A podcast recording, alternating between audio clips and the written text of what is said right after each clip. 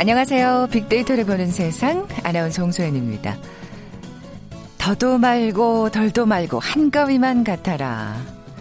1년 중에 가장 풍성한 날 추석입니다. 추석하면 역시 송편이 가장 먼저 떠오르죠. 여러분 맛 보셨는지 모르겠네요. 이 송편 맛도 좋지만 지역별로 모양도 각양각색이죠. 중부지방의 송편 작고 귀여워서 입에 쏙 들어가고요. 강원도는 감자 송편과 도토리 송편을 빚습니다. 전라도 송편 참 화려하죠. 꽃 모양으로 빚어서 꽃 송편, 매화 송편이라고 부르기도 하고요. 이 모시 이파리를 넣은 모시잎 송편, 전남 영광, 고흥 등에서 먹어온 송편인데 지금은 전국적으로 인기가 많습니다. 둥글납작 제주도, 호박 닮은 충청도, 조개 모양의 평안도 송편. 참 지역마다 개성 만점인데요. 기다리고 기다리던 한가위 맛있는 송편 드시면서 행복한 명절 보내셨으면 좋겠습니다. 자, 오늘 같은 명절엔 어떤 음악이 생각나시나요? 잠시 후 추석 빅보드 차트 1분에서 만나볼 거고요. 이어지는 빅데이터가 알려주는 스포츠 월드 시간엔 스포츠 악동의 미학, 무례와 열정 사이라는 주제로 테니스 얘기 나눠보려고 합니다. 자, 먼저 빅퀴즈 풀고 갈까요? 이 추석을 대표하는 음식 하면 이 송편이 생각나고요. 추석 전통놀이 하면 이것이 생각나죠. 예전에 명절이면 강변 모래밭에서 벌어지는 마을 대항 대회가 있었고요. TV에서는 어김없이 이 경기를 중계해 줬었는데요. 추석, 단오 등의 명절놀이이자 군인들의 체력 단련의 한 종목. 두 사람이 맞잡고 힘과 기술을 부려서 상대를 먼저 이 땅에 넘어뜨려서 모래판에 넘어뜨려서 승부를 결정하는 경기 뭐라고 부를까요? 보게 드립니다. 1번 공기놀이, 2번 씨름, 3번 솥싸움, 4번 부부싸움. 오늘 당첨되신 두 분께 커피와 도넛 모바일 쿠폰 드립니다. 휴대전화 문자메시지 지역번호 없이 샵 9730, 샵 9730. 짧은 글은 50원, 긴 글은 100원의 정보 이용료가 부과됩니다. 방송 들으시면서 정답과 함께 다양한 의견들 문자 보내주십시오.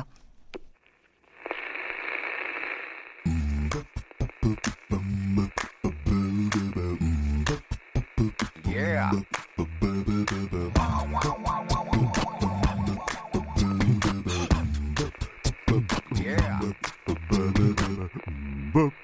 빅보드 차트 1분만 들려드릴게요.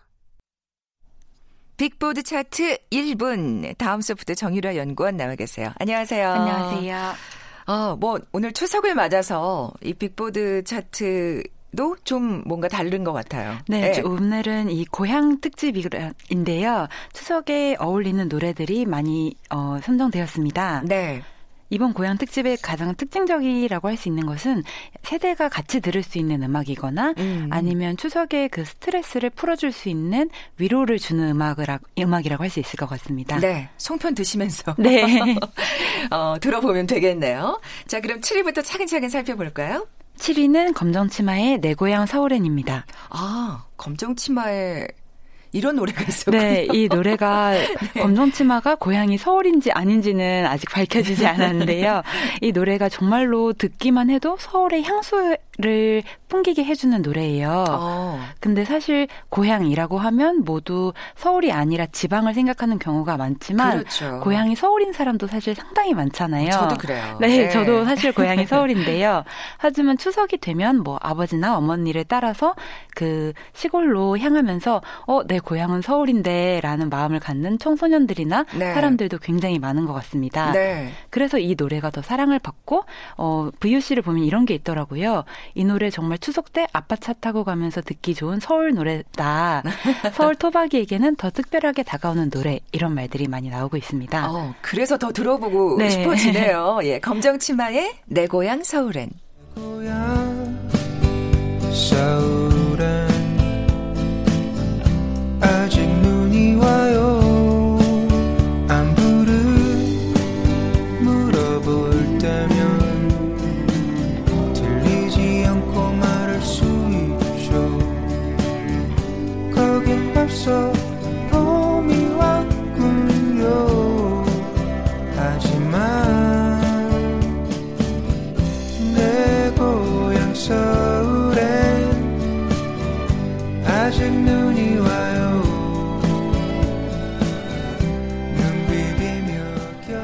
네.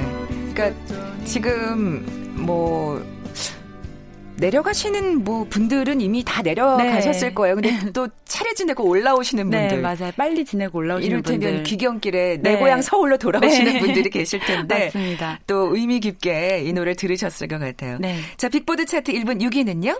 6위는 양희은 씨의 가을 아침입니다. 아, 정말 딱 어울리는 네. 곡이네요. 예. 사실 젊은 세대들에게는 양희은 씨 버전보다도 아이유 씨가 다시 부른 버전으로 그래요. 더 유명하고 최근에 가을만 되면 아이유 씨의 그 가을 아침이 순위권에 오르고 있어요. 그런데 꼭 추석이 되면 양희은 씨의 버전이 더 생각난다는 평이 굉장히 많습니다. 왠지 더 구수한 느낌. 네. 예. 그리고 양희은 씨 목소리가 워낙 시적이다 보니까 엄마 생각도 나고 아. 추석에 그 갔던 사람이 추석에 고향을 내려갔거나 내려가지 못했거나 이 노래가 주는 그 가족적인 분위기가 있어서 더 추석에 어울리는 것 같습니다. 네. 그 못 내려가신 분들은 이곡 들으면서 좀 울컥하기도 네. 하지 않을까. 그리고 이 가사 초반에 이제 가족들이 하나하나 잠에 깨면서 아침을 이루고 아침에 약간 모이는 그런 풍경이 그려지는데 그 아침에 모이는 풍경이 사실 추석의 아침과 상당히 닮아 있어서 그렇죠. 근데 저 추석 풍경을 자아내는 그런 노래가 아닌가 싶습니다. 네. 이제 5위 곡으로 넘어가 볼까요? 네, 5위 곡은 제주소년의 소년의 고향입니다. 제주소년이 아인 거 혹시 알고 계셨나요? 제주의 제주가 저는 네, 맞아요. 네, 전 제주도의 제주인 줄 알았거든요. 어이라고 생각하셨군요. 네, 근데 아이 제주가 많다 할 때 아이더라고요. 네. 근데 이 노래는 이 제주소년이 사실은 정말 고향이 제주도라고 해요. 아, 그렇군요. 네, 그래서 제주도 고향에 내려가서 느끼는 어떤 향수 이런 것들을 얘기하고 있는데 사실 고향에 내려가면 고향 연관어 중에 가장 많이 올라온 소셜 그 키워드도 추억, 향수 이런 것들이거든요. 네. 고향에 내려가면 가족들을 보는 것도 좋지만 옛날에 다니던 학교, 옛날 골목길, 옛날에 갔던 뭐 가게 같은 곳들에 다시 들려보는 그런 향수를 자극하는 그런 풍경들도 많이 나타나고 그렇죠. 있는데요. 네. 이 노래가 그런 풍경들을 굉장히 담담하고 감성적으로 그리고 있어서 사람들이 굉장히 추석 때 많이 이야기하고 있는 것 같습니다. 네, 그렇군요. 아, 제주소년의 그러니까 정말 경험담이 네. 그대로 녹아있는 네. 그런 곡이네요. 자, 그러면 고향의 추억을 좀 떠올리면서 한번 네. 들어볼까요? 제주소년의 소년의 고향. 내 고향 오랜만에 찾아온 이곳 바람이 가볍게 불어오네 예 살던 동네도 어김없이 변해 있었지만 익숙한 냄새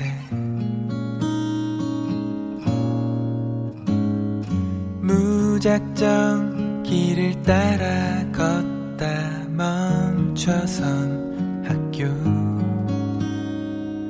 아이들 뛰노는 소리 아련하게 들려올 때 함께 뛰는 잔잔한 감성을 건드리는 그런 노래네요. 네. 이렇게 잔잔한 노래만 있나 싶 더니 4위 곡은 분위기가 달라집니다. 네, 4위 곡은 트로트의 황제라고 불리는 장윤정 씨의 목포행 완행열차입니다. 아유, 네.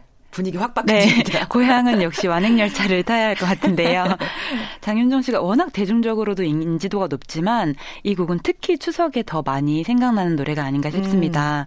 부모님들에게 효도를 많이 하는 게 추석의 그 묘미잖아요. 그렇죠. 특히 디너쇼의 주인공이기도 한 장윤정 씨 노래를 뭐 귀향길이나 귀성길이나 듣기도 하고 다 같이 모였을 때 듣기도 정말 좋은 노래인 것 같습니다. 아유, 뭐 어르신들이 정말 좋아할 만한 네. 또 장윤정 씨의 또 목포행 완행열차가 또 이렇게 사랑을 받는군요. 네. 예.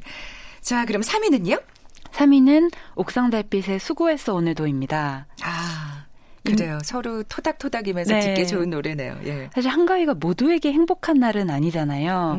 뭘 가족이 모일 수 있고 화목하고 단란한 시간을 보낼 수 있다면 1년 중에 가장 풍성한 날이기도 하지만 고향에 내려가고 싶어도 내려가지 못하는 분들도 굉장히 많이 계시고 그렇죠. 어떤 뭐 상황이 여의치 않거나 아니면 너무 바빠서라거나 이런 다양한 이유로 고향에 못 가시는 분들이 많은데 오늘도 일하시는 분들 많을 거예요. 네, 그러니까요. 예. 그런 분들이 오히려 더 사실 이런 날 더 슬프고 그렇죠. 더 서러움을 느끼시잖아요. 그런 우리에게 뭐 수고한 거라고 말해줄 수 있는 토닥토닥 해줄 수 있는 노래가 아닌가 싶습니다. 네, 오늘도 일하시는 분들을 위해서 그러면 이 노래를 힐링하는 차원에서 한번 들어볼까요? 3위곡입니다. 옥상 달빛에 수고했어 오늘도.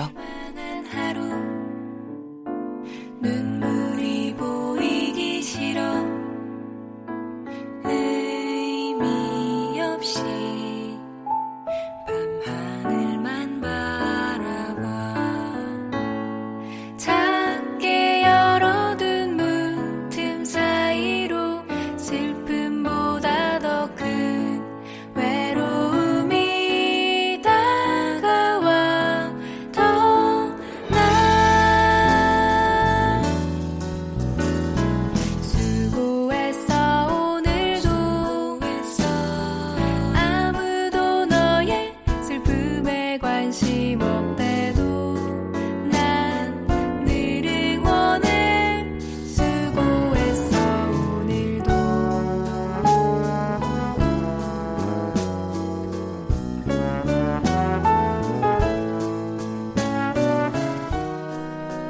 정말 수고했다고 말씀드리고 싶네요. 옥상달빛에 수고했어 오늘도.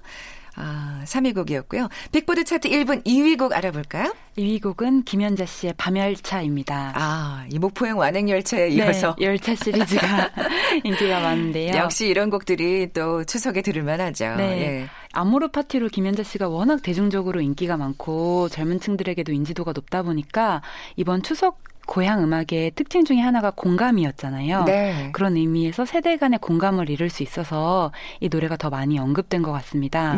또 워낙 가창력이 좋으셔서 시원하게 지르는 사람의 가슴을 뻥 뚫어주는 가창력 때문에 그렇죠. 막힌 귀경길이나 귀성길 서울 그 교통체증도 시원하게 풀어주는 노래로 인식되고 있는 것 같습니다. 네, 뭐 그러니까 다양한 세대들에게 사랑을 받는 가수 김연자 씨인데요. 네. 그러니까 정말 사실 이렇게 꽉 막히는 교통체증이 심한 도로에서는 아까 그 목포행 완행열차라든지 이 밤열차처럼 좀 신나는 노래를 들어줘야. 그래서 이런 그 리스트들이 있더라고요. 귀성길에 뭐 조수석에서 틀어줘야 되는 노래. 그래서 운전하시는 분들이 막히지 않도록 졸음운전 하시지 않도록 계속 이런 노래들이 리스트에 올라서 사람들에게 흥도 주고 추석의 정취도 느끼게 해주고 그런 노래 중에 김연자 씨의 밤열차가 굉장히 많이 언급되고 있었습니다. 네, 이렇게 7위부터 2위까지 살펴봤습니다. 자, 그럼 빅데이터상 애청자들이 가장 많은 관심을 보인 노래 이 추석 시즌에 빅보드 차트 1분 대망의 1위 곡은요? 1위 곡은 나훈아 씨의 머나먼 고향입니다. 역시 또 명곡이 뽑혔네요. 네, 정말 황제라는 칭호가 가장 잘 어울리는 가수가 아닐까 싶은데요. 나훈아 씨 인기가 한 세대에만 머무르지 않고 뭐 김연자 씨나 장윤정 씨처럼 정말 전 세대에서 엄청나다고 해요. 아, 또 콘서트 하면 정말 순식간에 또 티켓이 예매되잖아요. 티켓팅이라고 할 정도로 그 티켓 예매가 어려운데 저는 나훈아 씨가 언제 젊은 세대들에게도 이렇게 인기가 많아졌나 싶어서 봤더니 이 나훈아 씨 콘서트를 엄마 거를 대신 예매해 주다가 나도 같이 가게 됐는데 다녀와서 훌쩍 빠져버렸다. 흠뻑 빠져버렸다는 이야기들이 많이 등장하면서 나훈아 씨 광인이다 나는. 나훈아 씨 덕후다. 그렇구나. 이런 이야기들이 소셜미디어상에 굉장히 많이 나타나고 이 시대의 진정한 섹시 가수는 나훈아다. 이런 말을 젊은 층들이 할 정도로 정말로 인기가 엄청 많더라고요. 네. 그래서 이번 추석 때 사실 더 공경보다 어려운 게 공감이잖아요. 어른들이랑 이야기거리가 없을 때 나훈아 씨나 뭐 장윤정 씨, 김연자 씨 등에 대한 이야기를 꺼내면서 서로가 좋아하는 이야기를 하면 더 좀 단란한 추석 연휴를 보낼 수 있지 않을까 싶습니다. 네, 같이 또 노래도 들으시고. 네. 아, 그럼 진짜 오랜만에 이 머나먼 고향 덕분에 추석 덕분에 또 듣게 되겠네요. 네. 자, 빅보드 차트 1분 영예의 1위 곡 나훈아가 부르는 머나먼 고향 들으면서 이 시간 마무리하죠. 다음 소프트 정유라 연구원이었습니다. 고맙습니다. 감사합니다.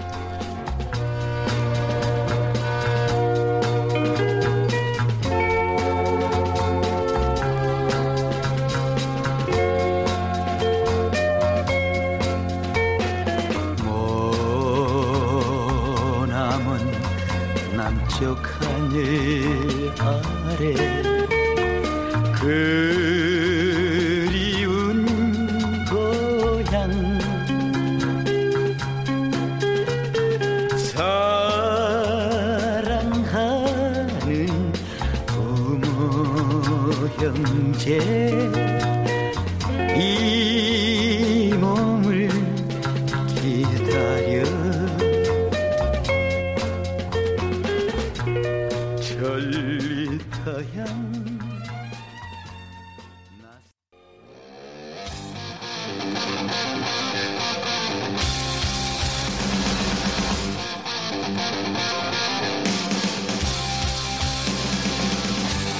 빅데이터로 알아보는 스포츠 월드.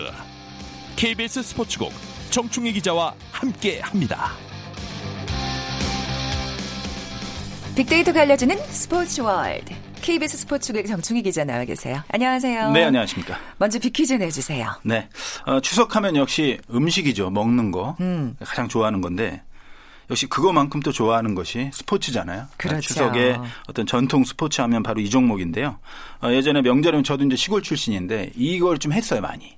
동네에서. 아, 직접 하셨어요? 네네. 잘 못했지만. 형들하고 많이 했고 또 뭐 모래가 있는 곳에서는 누구나 뭐 할 수 있는 그런 종목이고요. 네. 추석 단어 등의 명절 때 항상 하는 이런 어떤 스포츠고 뭐 군인들도 이거 체력 단련 많이 한다고 해요. 전에는 예능에서도 이런 그 하는 거 많이 나왔었는데 두 사람이 맞잡고 힘과 기술을 부딪히는 이 경기가 뭔지 맞춰주시면 되는데 유명한 이 종목 그 출신들이 있죠. 이만기, 강호동. 뭐. 근데 이분들이 요즘에 또 예능 늦둥이로. 그렇습니다. 네. 많은 스타들이 탄생했는데요. 맞춰주시면 네. 됩니다. 1번 공기놀이, 2번 씨름, 3번 소싸움, 4번 부부싸움. 네. 정답 아시는 분들 저희 빅데이터를 보는 세상에 지금 바로 문자 보내주십시오. 휴대전화 문자 메시지 지역번호 없이 샵 9730, 샵 9730입니다. 짧은 글은 50원, 긴 글은 100원의 정보 이용료가 부과됩니다. 자, 오늘의 키워드 스포츠 악동의 미학, 무례와 열정사입니다. 어떤 얘기인가요? 지난주에 이제 그 테니스 메이저 대회죠. US 오픈이 있었는데 US 오픈에서 메드베데프라는 선수의 행동을 놓고 논란이 일었어요. 그래서 이런 제목을 한번 잡아봤습니다. 네. 관중들의 많은 야유를 받았죠. 그렇습니다. 메드베데프 선수가 이제 세계 랭킹이 상당히 높은 선수예요. 5위 안에 드는 선수인데 이 선수가 그 앞으로 테니스를 빛낼 또 신성으로 상당히 주목받고 실력도 상당히 좋은 선수인데 그렇죠. 이 선수가 US 오픈 그 관중들의 뜨거운 사실 야유를 받으면서 경기를 했어요. 그러니까 뭐냐면 무슨 일일까요, 이게? 그 남자 단식 이제 3회전 경기였는데 당시에 이제 중계 방송 화면에 볼보이의 수건을 잡아채는 듯한 그런 거친 매너를 보여줬어요. 그러니까 볼보이들이 공도 주워다 주고 계속 수건을 갖다 주잖아요. 사실 고생하잖아요. 엄청 고생하죠. 근데 따뜻하게 뭐 대해주지는 못할 망정 상당히 거친 어떤 손길을 보여주면서 이때 현장 관중들의 야유가 좀 시작이 됐고 그런데 이 정도였으면 뭐 별일 아닌데 메드베데프가 야유를 보내는 관중들을 더 자극하는 듯한 그런 행동을 취했습니다. 그러면서 머리를 슬쩍 만지는 척하면서 잘 안 보이게 가운데 손가락을 들어 보였다. 막 이런 어떤 관중들. 예, 저 사진 봤어요. 네, 그렇습니다. 그래서 그러니까 관중들도 얼마나 화가 나겠어요. 그럼요. 그런데 예. 이게 또 끝이 아니에요. 아, 이게 또 끝이 네. 아닙니까? 네. 경기 끝나면 코트 위에서 다 인터뷰를 해요. 이긴 선수 인터뷰를 하는데 이제 결승전에서는 진 선수 먼저 하고 이긴 선수를 나중에 해서 준우승자 우승자 하는데 일반 결승 이외의 경기는 이긴 선수만 보통 하더라고요. 네. 근데 그 3회전과 16강전에서 이제 연이어 승리를 거둔 메드베데프에게 관중들이 또 야유를 계속 쏟아내니까 메드베데프가 여러분의 이런 야유가 내게 더 힘을 주고 있다. 아이고 불을 질렀군요. 네, 덕분에 승리했고 나는 또 승리할 것이다. 아, 고맙다. 당신들 덕분에 이겼다. 약간 조롱으로 들릴 수 있는 비아냥 됐네요. 네네 그런 독설을 날리면서 사실 더 큰 야유를 유발했고 관중들이 또 야유를 보낼 거 아니겠습니까? 영어 다 알아들으니까 미국 관중들이 대부분일 텐데 두 손을 들면서 야유를 또 독려하는 듯한. 세상에. 그런 행동을 해서 아, 이 메드베데프 선수가 실력은 좋은데 왜 이럴까 하는 그런 생각이 들게 한 장면이 많았어요. 그때 그 호주 오픈이었나요? 우리 정현 선수가 이 메드베데프를 3대 0으로 이겼었잖아요. 네, 이겼었죠. 그때도 상당히 그 거칠게 신경질을 냈던 기억이. 매너가 그렇게 좋은 선수는 아닌 것 같아요. 원래가. 네, 원래가. 네, 네. 그렇죠. 또 이렇게 악동 얘기하다 보니까 또 전설적인 인물들이 있잖아요. 보면. 그렇습니다. 지금 사실 메드베데프는 지금 제가 말씀드릴 선수에 비하면 악동 축에도 못 들어갑니다. 악동하면 바로 이 키리오스예요. 아시는 분들은 아실 텐데 네네. 사실 이 테니스에서 악동하면 바로 호주의 키리오스가 떠오를 정도로 대단한 행동들을 많이 했는데 일단 뭐 기본적으로 심판과 싸우는 거는 뭐 심판 관중들과 싸우는 건 기본이고 뭐 라켓 박살내고 심지어 의자 집어던지고 수건 집어던지고 경기 도중에 그래서 테니스 모독죄로 벌금만 수억 원을 낸 선수입니다. 이 선수가. 아이고 참. 부자인가 봐요. 이렇게 돈 사실 벌금... 실력은 대단해요. 근데 제가 볼 때는 훈련도 그렇게 잘 열심히 안 하는 것 같아요. 몸을 보니까. 그런데 워낙 타고난 천재성이 있어서 그런 건지 잘하긴 잘하는데 뭐 US 오픈에서는 이제 중도에 탈락하긴 했습니다. 네. 그 경기 도중에 뭐 판정에 대해서 사실 문제 제기를 할 수는 있잖아요. 하지만 그렇죠. 그걸로 그쳐야 되는데 뭐 그 비매너에 약간 야유를 보내는 관중하고 계속 언쟁을 해요. 그래서 제가 본 거는 관중하고요. 네, 일단 수건 집어 던지고 그 어떤 경기였는데 라켓 집어 던지고 분이 덜 풀렸는지 자기가 또 의자를 집어서 또 집어 던지고 그리고 그 관중에게도 막 막말을 해요.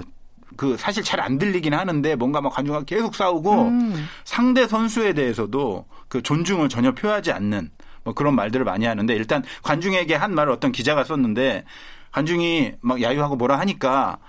그럼 내려와서 네가 한번 해봐라. 어? 아니면 그냥 그 편안한 의자에 앉아서 경기나 봐라. 뭐 이런 식으로 얘기를 했고 네. 또 스탄 바브링카라는 선수가 있거든요. 유명한 선수예요. 그렇죠. 네. 이 선수 잘하죠. 잘하는데 이 선수의 경기 도중에 이 바브링카라는 선수가 사귀는 애인이 있었는데 그 애인에 관련된 음란한 말을 또 해서 세상에. 벌금을 물기도 했고 또 프랑스 오픈 대회는 아주 형편없는 대회다. 뭐 이런 말도 서슴지 않고. 잘 못한 모양이네. 그때. 경기 도중에 사실은 그 강력한 스매시 서브를 넣잖아요. 그렇죠. 그런데 상대를 조롱하는 듯한 언더 서브를 가끔 구사해서 상대를 당황시키는. 사실 악동하면 메드베데프가 키리오스 따라가려면은 정말 한참 멀었습니다. 어쨌든 뭐 메드베데프도 그렇고 키리오스도 그렇고. 벌금을 많이 내기는 키리오스 벌금 정말 많이 냈어요. 네.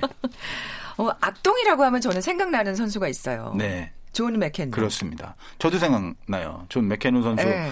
그 워낙 그 왼손잡이 미국 선수인데 사실은 이 테니스 역사를 보면 존 맥켄로라는 이 선수가 가장 그 악동의 시초가 아니었을까 그런 생각이 들 정도로 악동이었고 91년도에 심판과 불손한 언쟁을 벌여서 이 선수가 기록을 하나 갖고 있네요. 그랜드슬램 역사상 최초로 퇴장당한 선수가 바로 존 맥켄로 선수고요. 이런 기록을 굳이 가질 필요는 없을 텐데. 그리고 미국에 예. 또 지미 쿠너스라는 선수도 있어요. 저도 지금도 생각나는데 그 또 1970년대 남자 테니스를 주름잡은 루마니아의 일리나스타 뭐 이런 선수도 상당히 다혈질이었고 그리고 또 많이 알려진 건 아닌데 1995년 미국의 그 타랑고란 선수가 있었는데 이 선수는 심판 판정에 불만을 품고 아내한테 심판의 따귀를 때리게 시켜가지고 그런 세상에. 엽기적인 사건을 벌인 적도 있다는 그런 기사도 있더라고요. 이건 저도 사실 몰랐는데 네. 이걸 찾아보다 보니까 이런 황당한 일까지 있었더라고요. 야, 참. 아니 뭐 이게 뭐 워낙 승부가 사실은 승부에 집착하다 보면 또 생길 수 있는 해프닝 같긴 한데 이게 또 지나치면 안 되는 거잖아요. 그렇습니다. 네. 사실 이 비난의 이면에는 어느 정도 흥행 코드도 숨어 있어요. 그러니까 메드베데프와 키리오스 이런 악동들의 행동, 그 지나친 행동 같은 경우는 분명 상대, 관중 그리고 테니스 자체에 대한 모독이거든요. 그래서 비판도 거센데 또 스포츠라는 것이 공정하고 정의로움을 상징하는 거 아니겠습니까? 그래서 이런 그 악동들의 지나친 스포츠 가치 훼손 행위 이 부분은 당연히 비판을 받아 마땅한데 반면에 또 이들의 이러한 어떤 그 행동이 열정에 약간 지나친 과도한 표현이 아니겠느냐라고 이해하는 분들도 몇몇 있더라고요. 제가 네, 만나본 네. 분들도 있고 또 승리에 대한 열정이 다소 잘못된 방식으로 표현되는 것이기 때문에 어느 정도 선만 지킨다면 이해할 수 있는 거 아니냐. 또 네거티브 마케팅이란 말도 있듯이 이 테니스에 대한 경기에 대한 관심을 갖게 하는 측면도 분명히 있는 건 사실인데 굉장히 또 언론에서 여러 번 보도를 그렇습니다. 하게 되니까요. 네, 사실은. 네, 네, 네. 네. 아 사실 그럼 이게 어느 정도까지는 허용이 되는가? 뭐 이것도 사실은 사실 제가 볼 때는 상식의 문제고 선의 문제라고 생각해요. 그러니까 뭐 지나치게 인격 모독적이라거나 상대를 조롱한다거나 이거 보면 딱 알거든요. 네. 이런 선을 넘지 않는 선에서 이루어진다라면 긍정적인 요인도 분명히 있을 거라고 생각해요. 그런데 사실은 말하면서도 제가 어려운 게 뭐 키리오스나 이런 선수들이 그런 걸 생각하면서 사실 화를 내는 건 아니고 본능적으로 화를 내는 거기 때문에 이런 어떤 이렇게 봐줘야 된다라는 의견이 어떻게 보면은 약간 어폐가 있을 수도 있지만 언론이나 뭐 팬들도 키리오스나 뭐 이런 선수들에게 이런 점을 그 얘기할 수는 있다고 생각하거든요. 당신이 지금 이렇게 화내고 이런 것들이 어떻게 상대를 모독하고 관중을 모독하고 테니스를 모독하는 것인지 얘기를 해주고 그 선을 넘지 않는 선에서 너의 감정을 표현하는 것이 맞다라고 꾸준히 계속 얘기를 해주면 뭐 키리오스도 사람인데 메드베데프도 사람인데 안 바뀌겠습니까? 뭐 지금 해외 스타들을 얘기를 했는데 사실 우리나라에서도 좀 얘기가 있었죠. 최근에 뭐 그 악동 스포츠 스타. 근데 사실 이런 키리오스나 이런 선수들에 비하면 아무것도 아닌데 프로야구에서 약간 논란이 있었어요. 그러니까 강백호와 정은원 다 어린 선수들이잖아요. 그 99년생이고 강백호 선수가 2000년생 정은원인데 고함으로 논란의 중심에 섰습니다. 강백호가 롯데전에서 과도한 괴성, 약간 지나친 행동으로 롯데 투수 김원중 선수의 심기를 불편하게 했고 정은원 선수는 양현종 선수한테 삼진아웃을 당한 다음에 들어가면서 괴성을 질러서 상당히 팬들의 비난을 받았는데 이것도 마찬가지라고 생각해요. 딱 보면 알거든요. 어느 정도 선에서 자신의 어떤 승부욕과 하고자 하는 열정인 건 알겠는데 상대에 대한 어떤 그 배려심, 최소한의 존중 이런 것들은 있어야 하겠다. 이 정도 선에서 정리하는 게 좋을 것 같아요. 너무 또 어린 선수들한테 과도한 비판도 뭐 굳이 좋은 건 아닌 것 같다는 생각도 합니다. 배워나가는 과정이니까요. 그렇습니다. 빅데이터가 알려주는 스포츠월드 KBS 스포츠국 정충희 기자와 함께했습니다. 고맙습니다. 고맙습니다. 아, 오늘 빅퀴즈 정답은 이번 씨름이었죠. 당첨자는 홈페이지를 통해 확인하시기 바랍니다. 추석 명절 잘 보내시고요. 저는 월요일에 뵙겠습니다. 고맙습니다.